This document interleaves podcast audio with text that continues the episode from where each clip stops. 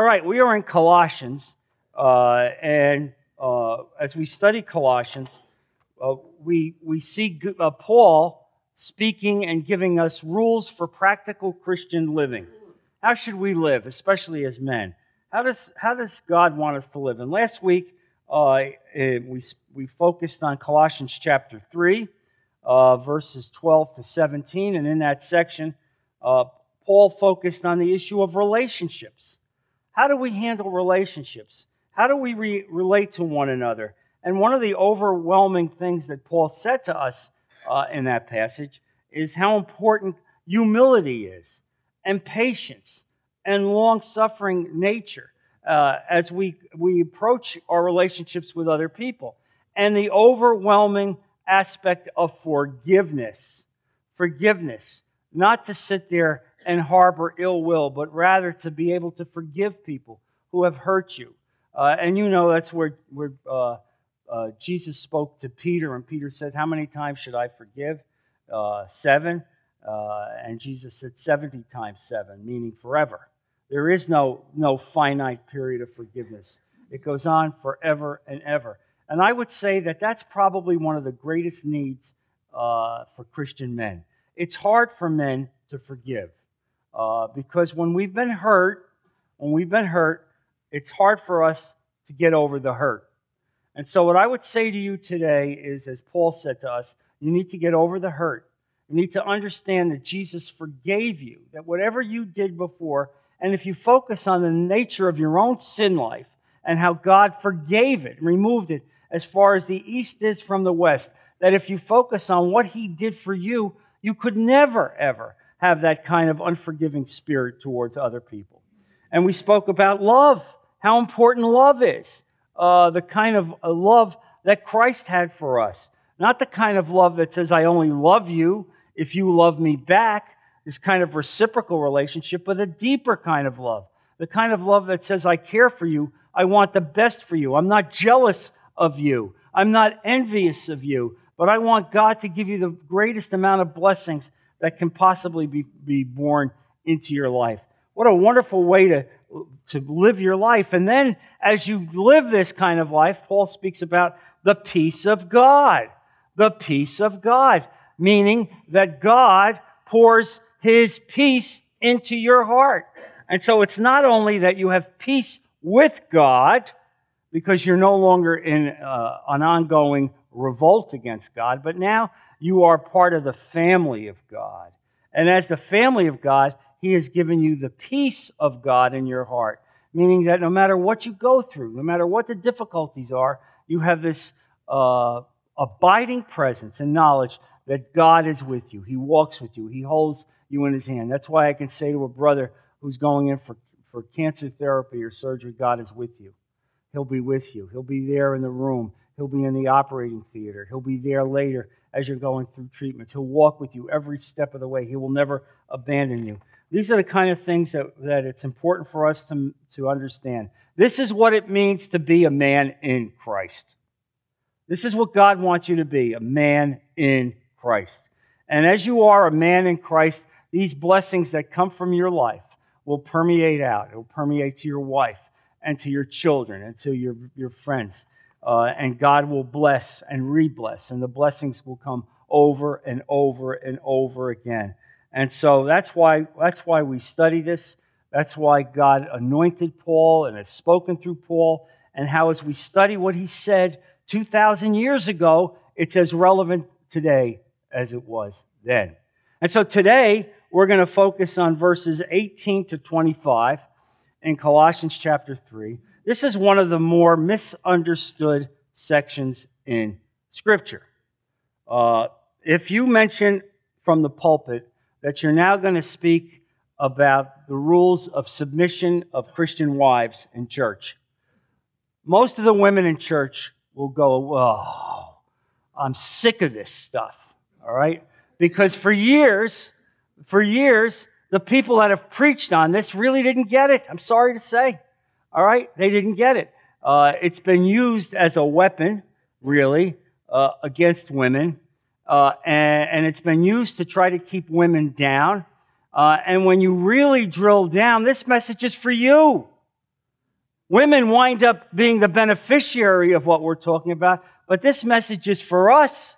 God is speaking to us. How do we live as husbands? How do we treat our, our wives? What are the constraints? What are the paradigms that God speaks to us about? And so this really becomes uh, an appropriate way to end our season as we focus on being a godly man. You can't be a godly man unless you're a godly husband.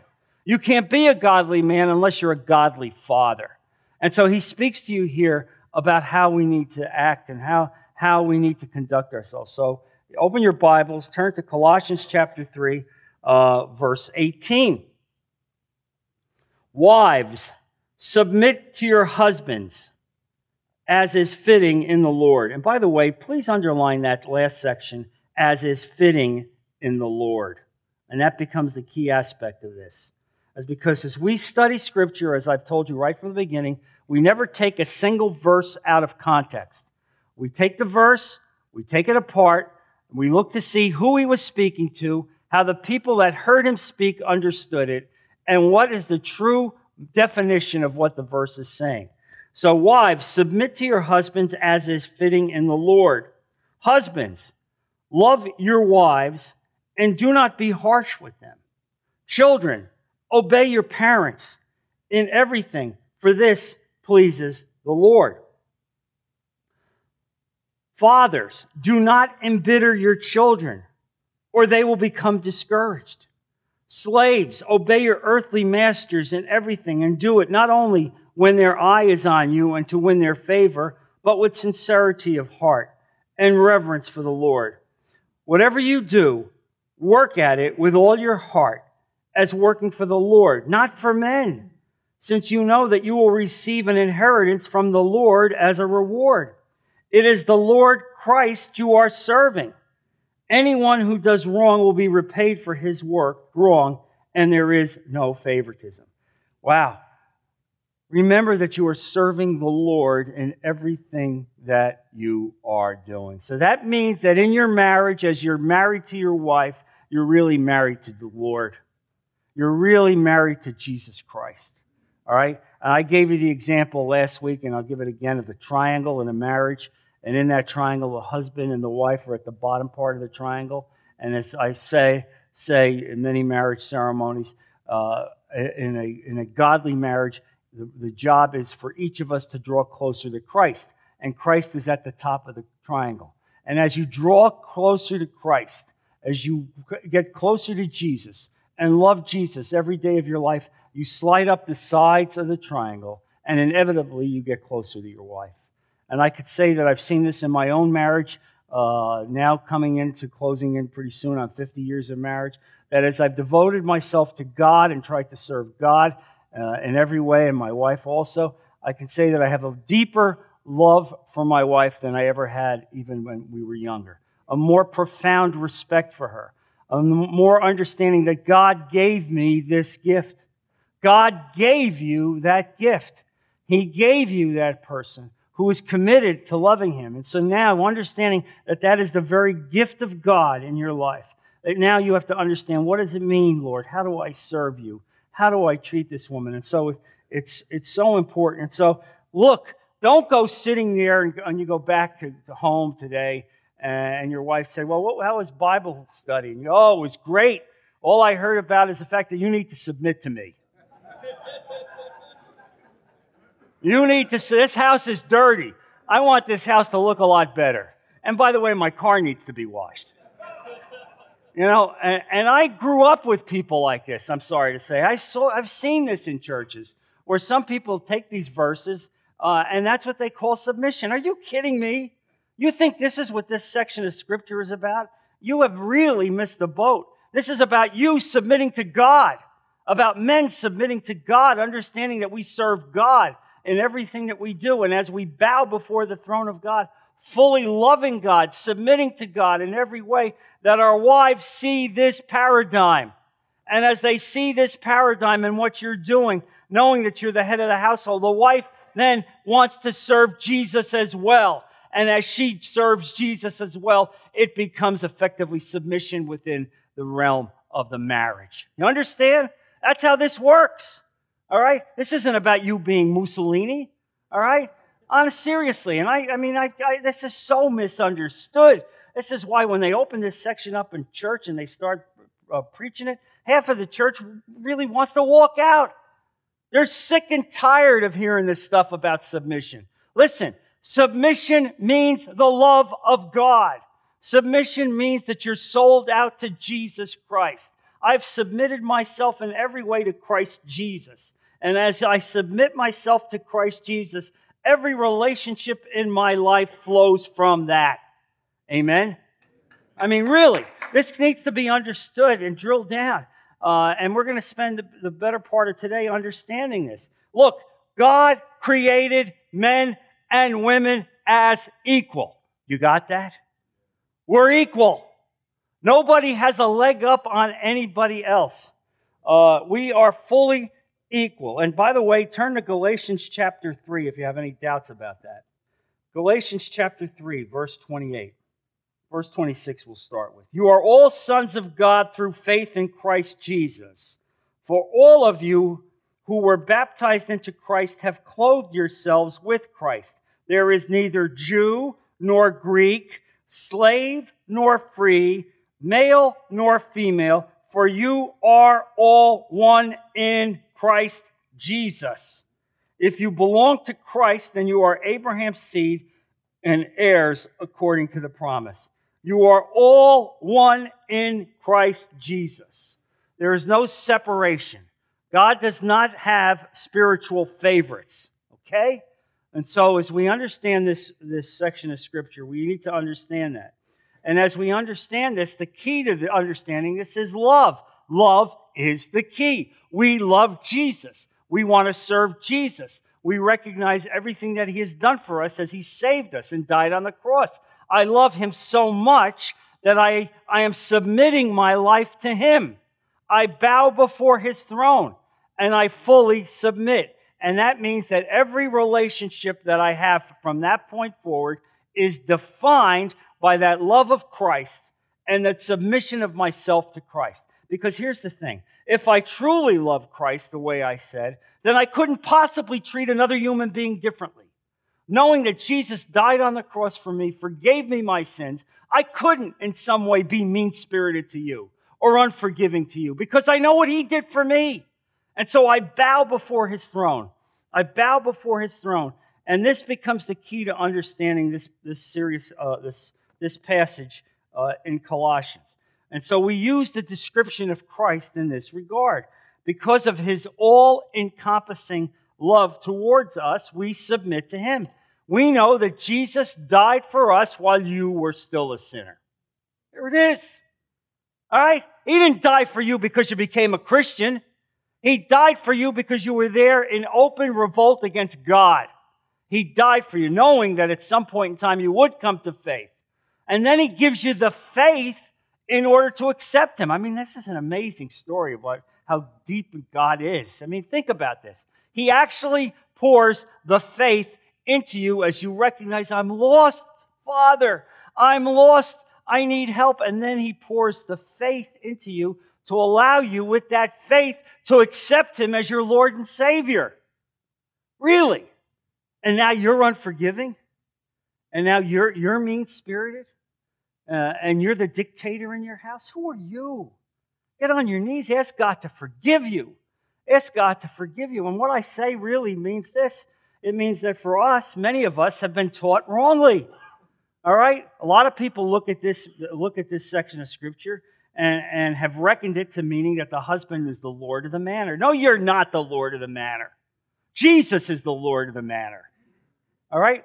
Jesus is the Lord of the manor. And if Jesus is the Lord of the manor, then you're the underservant to Jesus Christ. And as the underservant of Jesus Christ, as the underservant of Jesus Christ, you treat, you treat the other people in that relationship with the utmost respect uh, and love. And so in this section of scripture, Paul writes about wives submitting, quote, as is fitting in the Lord. That's the key phrase, as is fitting in the Lord. This is a crucial phrase. This colors the entire section of Scripture. It, it colors everything we understand about this passage. What does it mean to submit as is fitting to the Lord. It means that the is fitting to the Lord. If the husband is not acting in a godly way, it is he's not acting in the way that Jesus would act.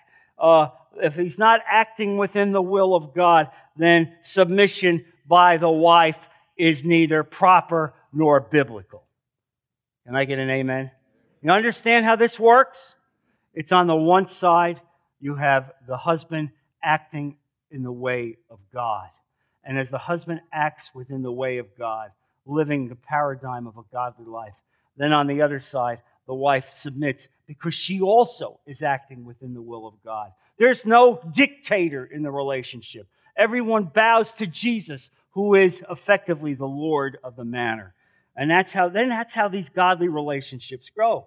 Uh, and so, uh, as, as is fitting in the Lord, does not define the extent of a wife's submission to her husband. Rather, it defines the motives of a wife's submission. That's why uh, he speaks about the fact of submitting. Just as you are submitting to her, she's submitting to you because she loves Jesus Christ. She's fully sold out to Christ. She recognizes that he's the Lord of the manor and that as she looks at you and sees a godly man, yes, she wants to partner with you and to have that kind of successful relationship. Uh, and this becomes an understanding of true submission to the Lord. That's what this is about. It's not about the wife submitting to you or you taking lordship over the wife. It's about the both of you together submitting to the will of God, bowing to the will of God, serving God uh, in the most poignant way. And so the godly woman submits to her husband, her godly husband, because it is fitting to the Lord to do so. Just as the husband is responsible uh, to her. As Jesus loves her, she submits to him because in this loving relationship, she recognizes this is how the Lord wants her to live. This has nothing to do with the husband's intelligence, giftedness, or capability. Okay? The fact that you're intelligent, that you're gifted, that God has, has given you a, a great number of talents, that you're a powerful person, that you're an affluent person in the world. None of that means squat. All right? None of it. All right? But rather, because God, you bow to the submission of God because you recognize what God has done for you and walking in that humble light. This isn't about arrogance. I said to you many times, there's not a single case in the Bible where I can find God using an arrogant man. You want to be a godly man, get the word arrogance out of your vocabulary. There's no such thing as arrogance or prideful. Rather, it's this ongoing submission of walking with God in humility and recognizing what God has to do, has done to you. It has everything to do with honoring the Lord Jesus Christ in every aspect of your life. But this, uh, but this status must be preceded by a husband loving completely just as Jesus loves us. Um, and we talked about that last week, and I want to reiterate again that aspect of love because it's appropriate here. Turn to 1 Corinthians 13. Understanding what this kind of love is about. This truly is agape love. That is the kind of love that is not human love. This is not chemistry. We're not talking about you, you falling in love with somebody because there's been a chemical reaction. That's also called lust. Okay? That's not about that. It's not instantaneous love.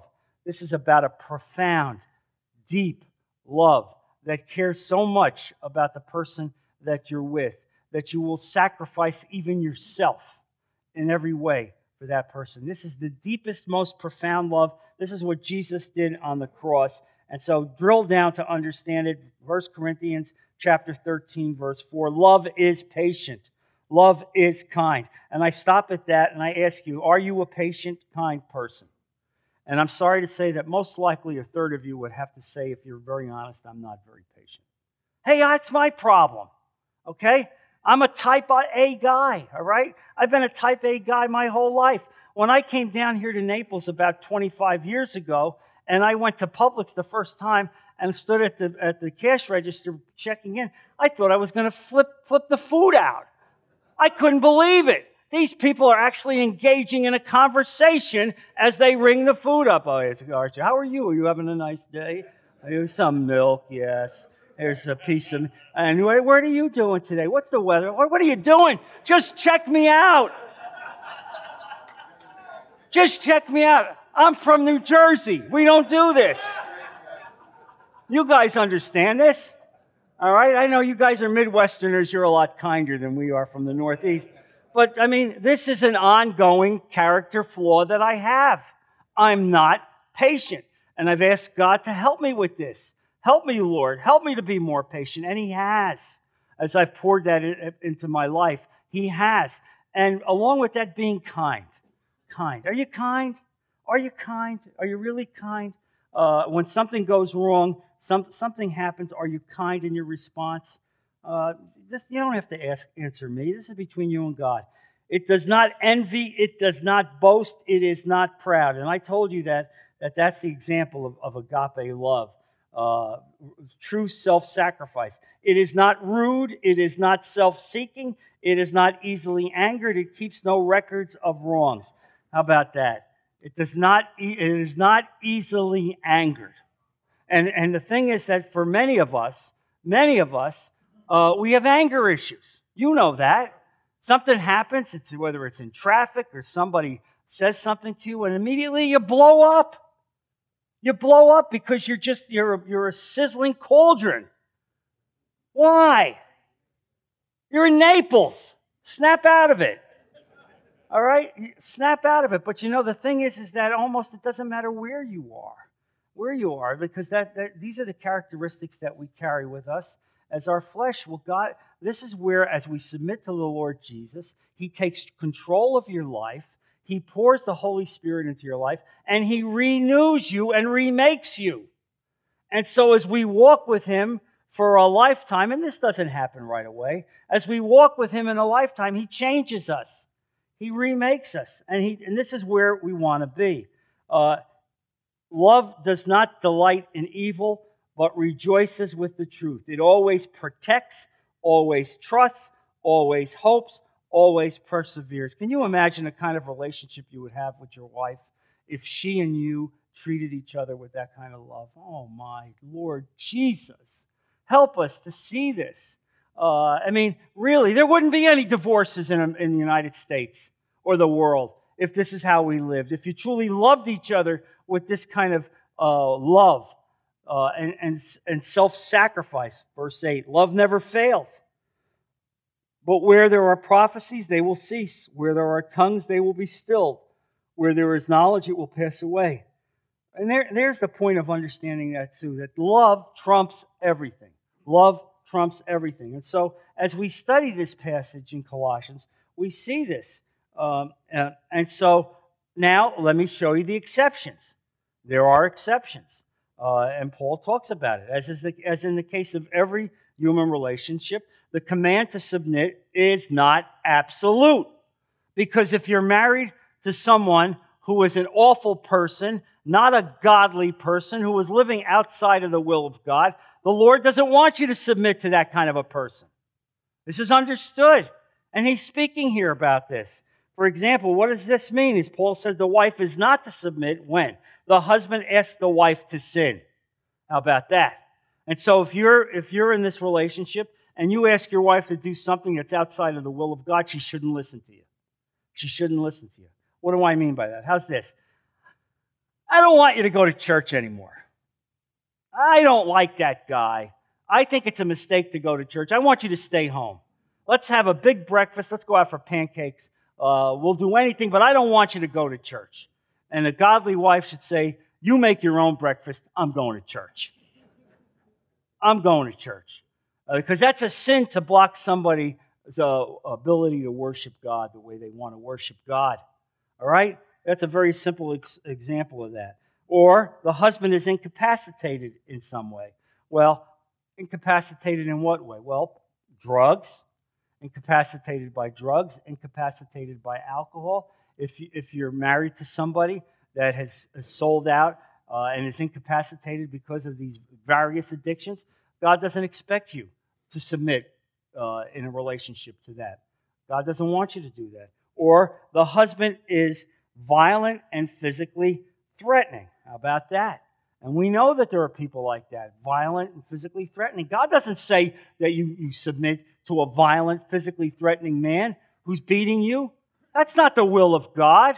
You, how do you get that from what we're reading? You could see this uh, as how the husband has to basically submit first in love to Jesus Christ. Or finally, the husband breaks the marriage bond by adultery. All right? If the husband is violating the will of God, committing adultery, the wife again does not have to submit in that kind of relationship. So you understand that this is not an absolute theorem, but that God is looking at the fact that on this one side here is, is a man sold out to God, loving God, submitting to God in, this, in every way. And over here is this woman loving God and submitting to God. But as she submits to God, she sees her relationship with this man, she also submits to this man because she knows that he's a godly man following the will of God who loves her in the way that we've talked about, fully with an agape kind of love, uh, as is fitting to the Lord.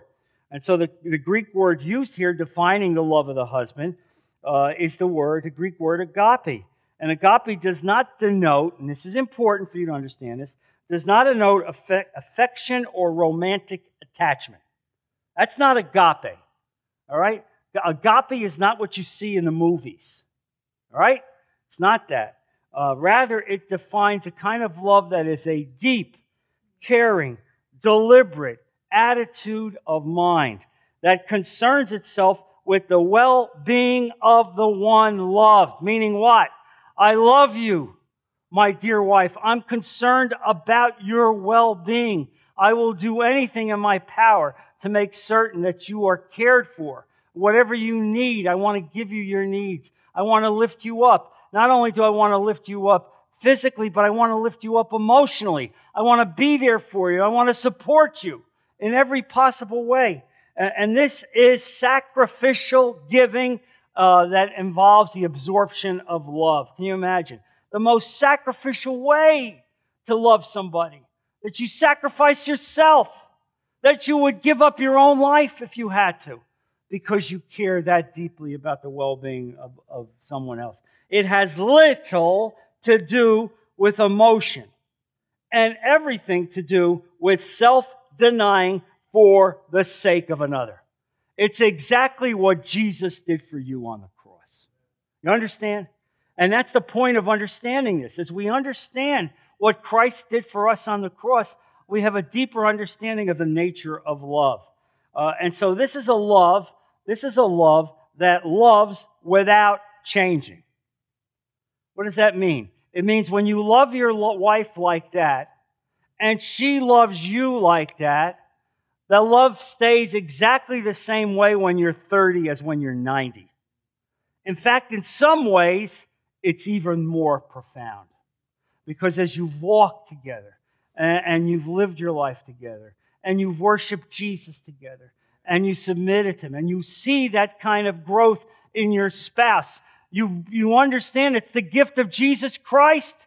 He gave you this woman. He gave you this relationship.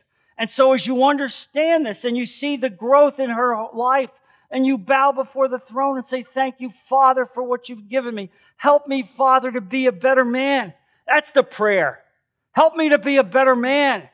I want to be a better man, Lord. I want to have the kind of characteristics you want me to have. Uh, and I want to love in this way, this most deep, pure, sacrificial, self denying kind of way. And so when we read this passage and we understand it fully, uh, Paul is not saying, Husbands, be kind to your wife. He's not saying, Husbands, be kind to your wife. And there is no doubt that for many in marriages, this would be a huge improvement. Just put kindness in it. But this is not about kindness. Uh, this is much deeper. Uh, what, what he's saying here is that husbands must continually pursue self denial for the sake of your wife. Self denial. It's not about you first. Don't always think about what you want first, what your needs first are. Instead, think about what her needs are. That's what Jesus does for you. He denied himself on the cross. And so when you see that paradigm, you understand the beginning of what, what this really is in terms of agape love. It is the kind of love that Jesus had for his people and that husbands should imitate for their wives. Turn to Ephesians chapter 5. This would be a great marriage sermon, huh? We'll start with verse 22. It's kind of a res- repetition of what we've been saying here. We'll start with, with 21. Submit to one another out of reverence for Christ. There's the overarching phrase. Submit to one another out of reverence for Christ. Wives, submit to your husbands as to the Lord. For the husband is the head of the wife, as Christ is the head of the church, his body, of which he is the Savior. Now, as the church submits to Christ, so also wives should submit to their husband in everything. Husbands, love your wives just as Christ loved the church and gave himself up for her to make her holy cleansing her by the washing with water through the word, and to present her to himself as a radiant church without stain or wrinkle or any blemish, but holy and blameless. In this same way, husbands ought to love their wives as their own bodies. Bodies. He who loves his wife loves himself. How about that? Love your wife the same way you love your own body. Ooh. Oh God. These are hard verses. These are hard verses. Love your wife the same way you love yourself. That's how to have a successful marriage. That's how to have the kind of relationship where, where you grow together in submission, serving the Lord, growing with the Lord, uh, having the Lord bless everything. And what happens next? Then the children of that relationship are always blessed because the children grow up in an environment where they see that kind of self sacrificing love. They see the example. This is what it means to be married to each other, to love each other in this way. And so now what does it mean? Those kids now have a blueprint for their lives.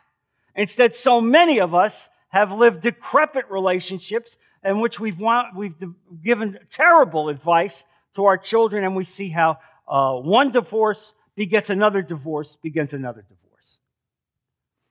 And the answer to ending it is simply submit to Jesus Christ. Okay? That's the answer. You don't have to go to a fancy marriage con- conference. You don't have to get involved in marriage therapy. I'm giving you the essence of it right here. Submit yourselves to Jesus Christ, understanding this in every way. And so I'm finishing this section about marriage Paul also warns the husband regarding the treatment of the wife and not to be bitter towards them. The implication here is, is that perhaps the husband might have some reason to be bitter. But Paul is warning you and saying, never be bitter. Don't ever be bitter uh, in your relationship. You are never justified, never justified towards bitterness. Agape love loves even when there are obvious and glaring deficiencies, even when the receiver is unworthy of the love. Did you hear what I just said? Agape love is so deep and so profound that even if the recipient of that love is not deserving, it doesn't matter. And so you don't sit there with a scorecard. Oh, yeah. Yeah, she did this and she did that and she did this. No agape love for you today. No agape love for you today. No way. Can you imagine if Jesus did that to you? Oh, man. I don't want to hear that. I don't want to hear that. That's the nature of agape love. It loves even when the receiver doesn't deserve to be loved, as you didn't deserve to be loved. And so that, that, that becomes important. Uh, and so here also in verses 20 to 21, Paul speaks about the new man, you are the new man, uh, relationship between parent and child. He instructs the children to obey their parents in all things. Now, this effectively is construed to be a child that lives in the home of the parent. When the kids live under your rooftop, your children are to obey you in everything. You treat them right. You treat them with respect. You don't frustrate them. Uh, you lift them up just the way you lift up your wife. And when you do that, your children are to obey you. When they're out of your house, that, that construction is different. Uh, they're out of the house, they're on their own. But while they're in the house, they, they need to do that. And then Paul talks about not provoking their children. Not provoking your children. All right? How many of us have provoked our children in some way? Okay? And you have to ask God, Lord, forgive me, Father. I know I don't want to be that kind of person. Forgive me if I've done that. And if you've done that to your children, and in some ways, if you've muddied up that relationship, you need to go and make it right. Go to your son or your daughter and ask for forgiveness. Go and do that. That's what God wants. Um, because we have to understand that in this relationship, right from the beginning of the Mosaic Code, uh, we understand that, that children must honor their mother and father. And I hope you honored your mother and father because the Bible says that as you honor your mother and father, uh, long age will be given to you by God. So as I look out in this group, I got a pretty good idea that you guys basically loved your mother and father. You know what I'm talking about. Uh, uh, but again, understanding again this issue of submission to God. As, as you really understand how God wants us to grow, everything, everything begins, every relationship, whether it's the husband or the wife or the children or, or the extended family or the friendships or the relationships in church, everything begins with submission towards Jesus Christ. Lord, I love you. Father, please help me. I want to be a godly man. Lord, I understand what you did for me on the cross. Lord, Help me to change my characteristics. Help me to love. Help me to understand what agape love is all about. And He pours that into you through the Holy Spirit. He pours it into you through the Holy Spirit. And then in that relationship, as you see your wife, this woman who God has given you, this gift from God, all right? You understand that this is a gift from God, and now you submit really to God for her. And she sees that. She sees what you're doing. You're bowing before the Lord and his throne. She sees the changes in your life. No longer are you unkind, angry, uh, arrogant, but instead she sees a man who is interested in self denial, a man who is interested in sacrifice, a man who is interested in her welfare. And she can't wait to give back that same agape love because she sees what Christ has done. He has taken over the house. He is the Lord of the manor. You are not. He is the Lord of the manor. And as you bow to Jesus Christ, recognizing, Lord, you are the Lord of this house. I serve you. I'm an under shepherd. Then it's not about who's the big boss. You understand? It's not about who's the big boss. It's all about self sacrifice and serving God and waiting for God to tell you where you should go, what you should do, what decisions need to be made in your life. You don't have to sit there. God will pour that into your life.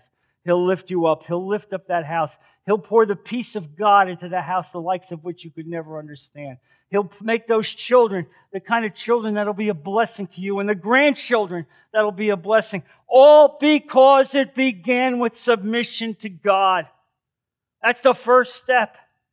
Understanding this. Lord, let's let this lesson resonate in our lives.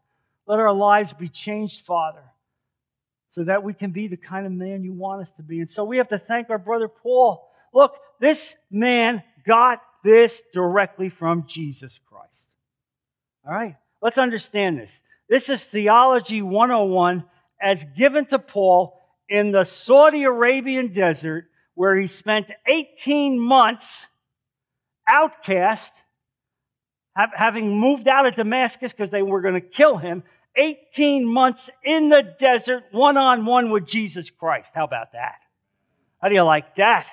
How's that seminary for you, huh? You like that? That's that seminary. 101, Jesus Christ 101, pouring the gospel of Christ into his head. Because how could a guy who was a Pharisee's Pharisee be able to speak about Jesus like this? This is what God wants for you. In the same way He did it for Paul, He can do it for you when you rely and submit and ask the Lord to pour His Spirit into your life. This is what results. And so, just as this great teaching comes from Paul, even as you see this, even as you understand that God will do these great things, And so as I bring this whole season to a close and I look at you, I want you to know God loves you all so deeply, so profoundly. He is so pleased that you have got a, a, an increasing love for His Word, that you've been drawn to come and study His Word. He loves that. And He's got blessings on top of blessings on top of blessings. And that even though you are going to face difficulties and sufferings and in some way uh, downturns, here's the thing He holds you in the palm of His hand.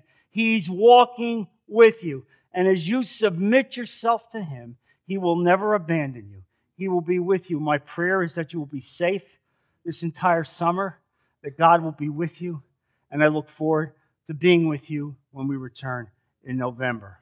Let's bow before the Lord and close. Heavenly Father, Lord Jesus, I thank you for your words. I thank you, Father, for, for Paul. I thank you for your love. I thank you for this example. Lord, let us leave today as men who have determined to change our lives, to change our relationships, to love our wives, to love our children, to adopt ourselves to the standard that you have for us in every way. Fill us, Father, with your Holy Spirit. Transform us, Lord, so that we can be closer to you. Protect our men this season, Lord. Be with them wherever they are and bring them back safely, Lord, to continue the study of your word. We put all of this in Jesus' precious name. Amen. Amen. God bless you.